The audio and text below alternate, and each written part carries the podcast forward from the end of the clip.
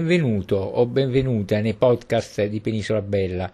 Sono Giuseppe Cocco, divulgatore geografico. Racconto l'Italia a partire dai diari di viaggio dei viaggiatori del Grand Tour, dall'Ottocento ai giorni nostri. Ti invito ora a seguirmi nella visita di Grado. Ti parlerò dell'origine del nome, visiteremo la città e le aree naturali, infine faremo un giro lungo la sua storia. Grado, Gravo, in, dialette, in dialetto gradese e Grau in friulano, è un comune in provincia di Gorizia, nel Friuli Venezia Giulia, i cui abitanti si chiamano gradesi o graisani. È un importante centro turistico e termale, noto anche come l'Isola d'Oro e, per la sua particolare storia, la prima Venezia calli strette, campielli chiassosi intorno a rari edifici sacri paleocristiani. Questo il centro antico, sull'isola tra mare e laguna, ove ripararono gli aquiliesi fuggendo da Attila prima e ai Longobardi poi. La parte moderna è elegante. È noto sito balneare ad aquas gradata l'espressione latina da dove probabilmente viene il nome, quanto allude forse al dolcissimo declivo della spiaggia che ne fece la fortuna già quando un pubblico mitteleuropeo, assetato di sole, vi arrivava per, con la dirigenza o il traghetto. Centro peschereccio e balneare è posta all'estremità occidentale del Golfo di Trieste, a 42 km da Gorizia. Di grado si dice che è figlia di Aquileia e madre di Venezia. Sorta infatti come castrum romano e scalo portuale in funzione di Aquileia in età imperiale su un'isola del cordone lagunare dell'Alto Adriatico. Assunse grande importanza civile ed ecclesiastica dall'anno 600 quando vi si rifugiò il patriarca di Aquileia, trasferendo qui la sede. Poco più tardi venne istituito un patriarcato autonomo che sposterà la sua sede definitivamente in Venezia nel 1451. Il toponimo di grado deriva dal latino gradus, nel senso specifico di scalo portuale alla foce di un fiume o all'ingresso di una laguna. Grado quindi è menzionato solo a partire dall'Historia Langobardorum di Paolo Diacono a fine secolo VIII 700 per avvenimenti riferiti al 550 Ingradense Castrum.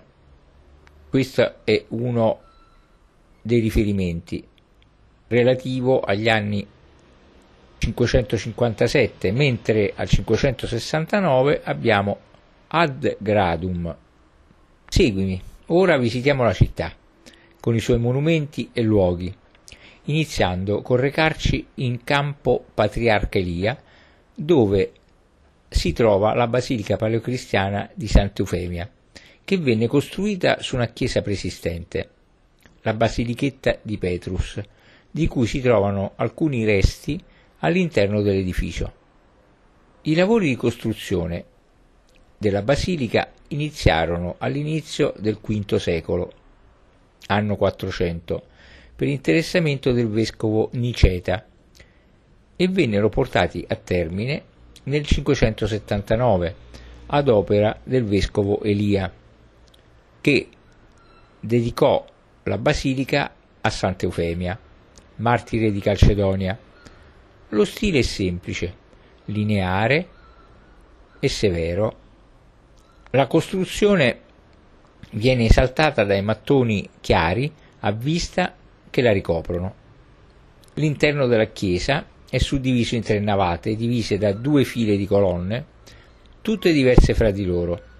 Notevoli sono i mosaici della pavimentazione che si estendono per 700 metri quadrati, che per il prevalere dei motivi geometrici, testimoniano l'influenza bizantina su Grado.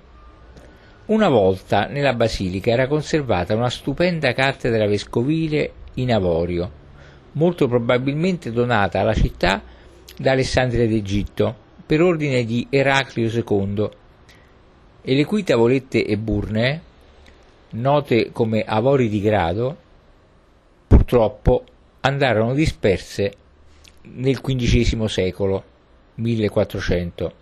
Le poche rimaste sono oggi divise tra alcuni importanti musei italiani ed esteri, purtroppo.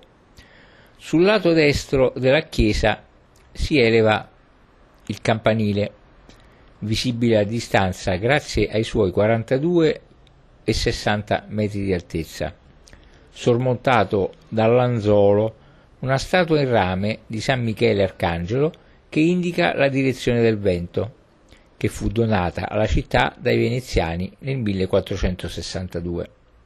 A sinistra, staccato dal corpo della chiesa, sorge il battistero, coevo della basilica e che è a pianta ottagonale. All'interno ha una vasca battesimale esagonale. Davanti al battistero, in un piccolo giardino, sono conservati alcuni sarcofagi romani risalenti al secondo e terzo secolo d.C., 100 e 200. A breve distanza della, dalla basilica, al limite meridionale del castrum romano, sono visibili, tramite un sistema di passerelle, i mosaici e i resti di muratura della più antica basilica corte, della corte, la cui prima costruzione risale alla metà del IV secolo, anno 300. A pochi passi invece dal battistero, anche della Basilica di Sant'Eufemia, troviamo la Basilica paleocristiana di Santa Maria delle Grazie, che si affaccia sul campo dei patriarchi. La prima edificazione della basilica risale alla metà del V secolo, anno 400, testimoniata dal pavimento musivo della navata destra e dall'abside decorata con motivi geometrici. La chiesa è stata riedificata a un livello rialzato di circa un metro alla fine del VI secolo, anno 500, dal patriarca Elia, lo stesso che terminò la basilica precedente, di cui abbiamo parlato precedentemente. La facciata in pietra e mattoni è ingentilita da una trifora, mentre l'interno a tre navate ha un forte slancio verticale ed è diviso da due file di cinque colonne marmoree di provenienza diversa. Nella navata sinistra è custodita una statua lignea della Madonna delle Grazie. Quando una violenta mareggiata minacciò la città di Grado nel 582, venne anche costruito un santuario, il santuario della Madonna di Barbana.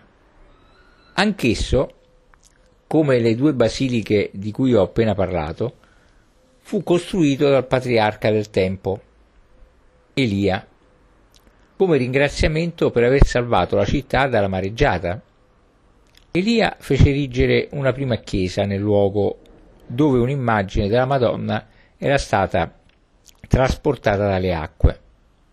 L'attuale santuario, che sorge su un'isola posta all'estremità orientale della laguna, è stato ricostruito e costruito in stile neoromanico e custodisce numerose vestigia degli edifici succedutisi nei secoli comprese due colonne che risalgono probabilmente alla chiesa originaria.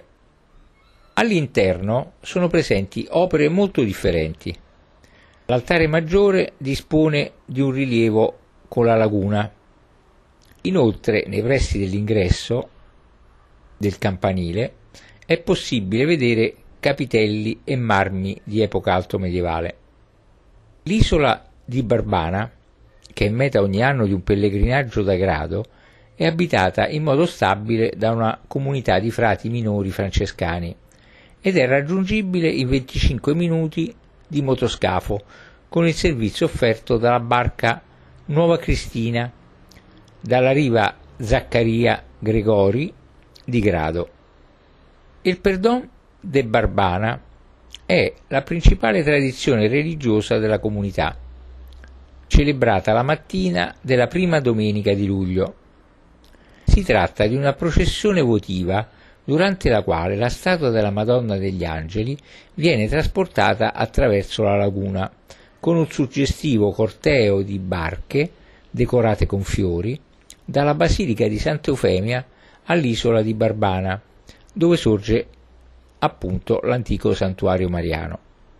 L'origine del pellegrinaggio risale al 1237, quando la popolazione gradese fece voto di recarsi ogni anno a Barbana come ringraziamento per la fine di una epidemia di peste. Il voto dimostra la profonda venerazione dei gradesi per questa Madonna, nata quando, secondo la tradizione, essa apparve durante una tempesta in aiuto dei pescatori per rientrare in acque sicure. Il nome Perdon deriva invece dalla tradizione di accostarsi, in occasione del pellegrinaggio, al sacramento della riconciliazione, detto anche confessione. Ma la visita a grado non può prescindere dall'area naturale in cui la città è immersa ed è parte integrante del paesaggio circostante. La laguna è divisa in due settori, quello occidentale più esteso e ricco di isole, detto la Palù de, Sotto, de Soto, e quello orientale detto la Palù de Sora, che si estende a nord dell'isola di Grado. Caratteristica della laguna è la presenza dei casoni, semplici abitazioni con tetto di paglia, utilizzate in passato dai pescatori gradesi, che rimanevano in laguna per parecchio tempo vivendo in queste caratteristiche capanne, rientrando sull'isola di Grado solo in qualche rara occasione e durante il periodo dell'anno più freddo. L'imbarcazione tipica degli abitanti della laguna, la batela, a fondo piatto e manovrata a remi, veniva usata anche per raggiungere quotidianamente i pescatori, recuperando il pescato per portarlo a grado e venderlo. La laguna è ricca di essenze arboree, tamerici, olmi, pioppi, ginepri e pini, mentre la fauna presenta una notevole varietà di volatili, tra i quali naturalmente i gabbiani, ma anche garzette, aironici nerini, germani reali e rondini di mare. Alcune isole sono abitate in modo stabile. Tra queste, come ho già detto, Barbana, che ospita dal, da 1500 anni il santuario mariano di cui ho anche già parlato. L'isola di Grado offre numerosi chilometri di spiagge sabbiose, orientate prevalentemente verso mezzogiorno e lentamente digradanti verso il mare. La spiaggia più occidentale è denominata Costa Azzurra e prosegue idealmente con il lungomare della diga, lunga circa un chilometro e dalla forma curvilinea, che, dedicata a Nazario Sauro, è stata costru- costruita dagli austriaci per proteggere il centro storico dalle mareggiate. Dopo la diga inizia la spiaggia principale, che prosegue con quella di Grado Pineta e quindi con i litorali più orientali. I fondali di Grado sono generalmente bassi, ma ospitano alcuni chilometri dalla costa numerose trezze, ossia affioramenti rocciosi a circa 8-20 metri di profondità, caratterizzati dalla ricchezza e dalla biodiversità degli ambienti marini.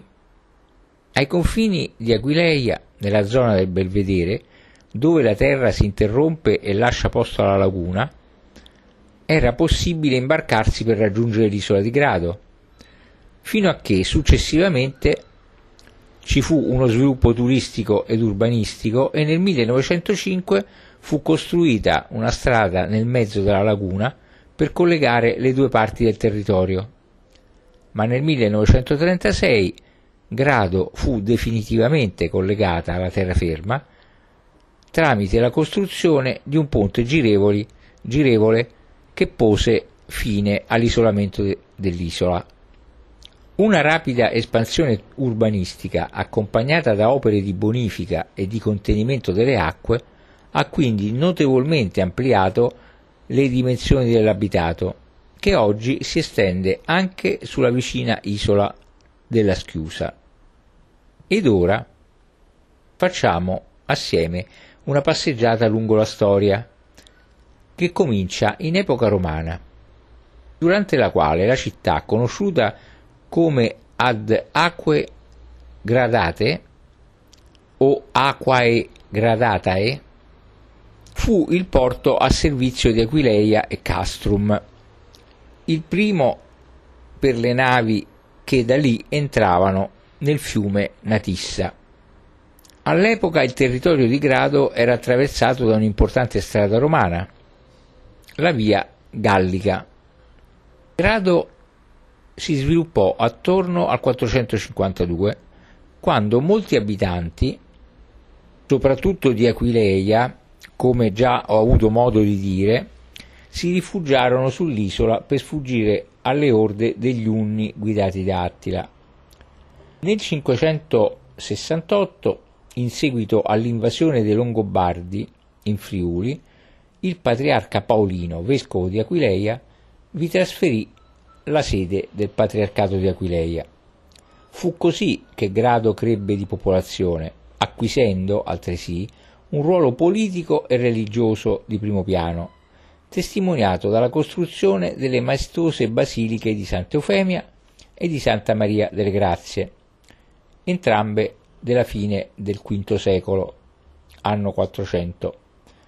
L'isola lagunare venne fortificata prendendo il nome di Nova Aquileia e rimase nell'ambito dei domini bizantini, mentre il resto del Friuli, Aquileia compresa, era sotto il controllo dei Longobardi. Poi, nel 662, il duca Lupo assaltò e depredò la città riportando il tesoro patriarcale ad Aquileia. Nell'875 Grado fu minacciata dai pirati della Dalmazia e fu salvata con una battaglia navale che si svolse nelle acque antistanti l'isola e che fu vinta dalla flotta veneziana sotto il comando di Giovanni Partecipazio. Omen nomen. Il conflitto con Aquileia riesplose nel 1024, quando il patriarca aquileiese Poppone la fece assaltare e saccheggiare dai suoi uomini e contemporaneamente l'emergere di Venezia come centro dominante delle lagune venete segnò anche il lento declino dell'isola. A partire dal XII secolo, 1100, lo stesso patriarca di Grado, che nel 1451 diverrà anche nel nome patriarca di Venezia, trasferì a Venezia la sua residenza nella basilica di San Pietro di Castello.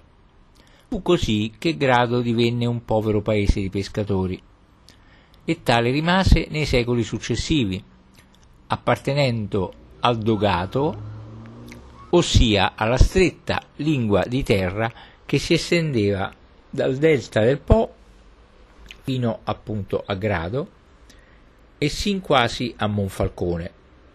Un insieme di lagune, barene, canali e corsi d'acqua direttamente amministrati dalla città di Venezia e che assicuravano alla Serenissima il diretto controllo di buona parte del litorale alto Adriatico ma senza quasi mai penetrare nella terraferma.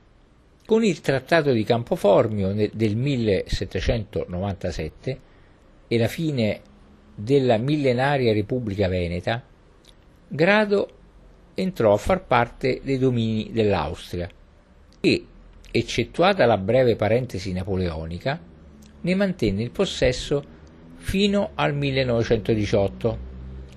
Nel giugno 1810 un manipolo di soldati britannici sbarcò sull'isola e disperse la guarnigione francese ivi presente. Nella seconda metà del XVIII secolo, 1700, iniziò a muovere i primissimi passi l'industria turistica gradese e nel 1873 fu inaugurato un ospizio marino per minori, mentre nel 1892 fu inaugurato il primo stabilimento balneare e quattro anni dopo il primo albergo. In pochi anni Grado divenne così una delle località balneari più note dell'impero austro-ungarico. Nuovi alberghi e villini furono costruiti nella zona prospiciente al mare, mentre nel 1910, per favorire l'afflusso di, dei vacanzieri, fu aperto il tronco ferroviario per Cervignano. In quegli anni Grado venne anche dotata della diga con passeggiata a mare e col caratteristico porto interno. Il 27 maggio 1915, tre giorni dopo l'entrata dell'Italia nella Prima Guerra Mondiale, Grado fu occupata dalle truppe del Regio Esercito. Infatti la cittadina, grazie alla sua posizione strategica, divenne un importante snodo delle retrovie del vicino fronte. Inoltre, grazie alla sua vicinanza a Trieste, divenne una delle basi dei motosiluranti della Regia Marina. All'idroscalo di Grado, sull'isola di Gorgo, dal 17 gennaio 1917, fu di stanza la seconda squadriglia idrovolanti e nella primavera 1917 fu istituita la 253 squadriglia che vi resterà fino al 30 ottobre 1917, data in cui Grado fu abbandonata dagli italiani a seguito della disfatta di Caporetto. Poi, al termine della Prima Guerra Mondiale, l'isola, che nonostante la prossimità del fronte fu sostanzialmente risparmiata dalle vicende belliche, venne annessa all'Italia. Ma non ti è venuto un certo appetito? Non senti un languorino di stomaco? Allora vediamo un po' cosa c'è da mangiare. Naturalmente, data la posizione di grado e il suo essere isola, fa sì che la base dei suoi piatti tipici sia il pesce. Forse non originale, ma certamente interessante, in cui spiccano il brodetto alla gradese, preparato con tutti i pesci locali, il brodetto di seppioline, le seppioline ripiene e le seppioline o seppie al tegame. Tra i primi piatti eccellono la pasta fatta in casa tagliata a strisce, condita con sughi d'arrosto e selvaggina, gli gnocchi di semolino e patate, ripieni di susine e conditi con burro fuso e cannella, e infine la polenta. Diffuse sono anche le minestre ricche di verdure, tipica la iota, fatta da, con fagioli, crauti e arricchita con cotene di maiale. Il piatto gradese per eccellenza è però, come ho già accennato, il boreto, ossia una sorta di particolare, meglio unica, saporita zuppa di pesce accompagnata da polenta bianca che al di là delle varianti moderne, nasce come piatto povero della cucina dei pescatori, insaporito con sale, pepe, aceto ed aglio. Il boreto originale prevede l'uso di una varietà di pesce, anche se oggi può essere preparato anche con un solo tipo di pesce e si trova nel menù di ogni ristorante o trattoria. Secondo piatti tipici sono una sorpresa per un'isola così originale nel suo essere vicina alla terraferma, quasi una barca ancorata alla fonda. Infatti, non è a base di pesce, bensì di selvaggina, paggiano, lepre, capriolo e cinghiale. La carne di maiale occupa una parte rilevante sia negli antipasti sia nelle grigliate. Da provare sono lo stinco di vitello o di maiale e il sguazzeto, uno spezzatino di vitello molto saporito. Gustosi sono anche i bolliti di carne, prosciutto cotto nel pane servito con salsa di crenne e italiano il rafano. Raro e prezioso, poi, è un prodotto di nicchia, gli asparagi, un'eccellenza del territorio. La mostra di degustazione degli asparagi, che si svolge nel periodo tra il 24 aprile e la prima settimana di maggio, è il momento più importante per la presentazione, la degustazione e la diffusione dell'asparago bianco di Fossalon, che si presta sia a preparazioni semplici che a ricette più complesse, spesso in abbinamento con il pesce. Nell'ambito poi dei dolci, a seguito della storia austriaca di grado, spiccano gli strudel di noci e quelli caldi con mele, uvetta e pinoli, e le tipiche pinze, presnitz, tanto amati dalla principessa Sissi, i feleti e i kraffen. In abbinamento ai piatti proposti, che siano della tradizione o innovativi, ben si sposano i blasonati vini, soprattutto bianchi, ma anche rossi del Collio, del Carso, dei Colli Orientali e di Aquileia, Tokai, Ribolla, Pino Grigio, Pino Bianco Malvasia, Istriana, Vitovska per quanto riguarda i bianchi, Refosco, Merlot, Cabernet, Schioppettino, Pignolo per quanto riguarda i rossi. Tra i, tra i vitini coltivati prevalgono il Merlot, Tokai friulano, il Verduzzo, il Peduncolo rosso e la Malvasia istriana. Prima di terminare questa parentesi culinaria, voglio, ti voglio dare una chicca gradese, che sono le bistromonie. La ristrutturazione di Piazza Duca d'Aosta e delle vie del centro storico di Grado ha favorito l'apertura di locali che puntano su questa nuova formula di gastronomia, che è veloce come quella del bistrò, senza però trascurare la qualità del grande ristorante. Chiamano per l'appunto bistromonie perché uniscono due termini, bistrò e gastronomie. Il concetto è semplice, si basa su un servizio in sala ridotto all'osso. Niente maître e sommelier, carta dei vini breve ma sapiente, tecnica elevata in cucina, grande qualità degli ingredienti. Pranza e si cena all'aperto, nella cornice del centro storico in perfetta armonia con l'ambiente, anche fuori dagli orari consueti.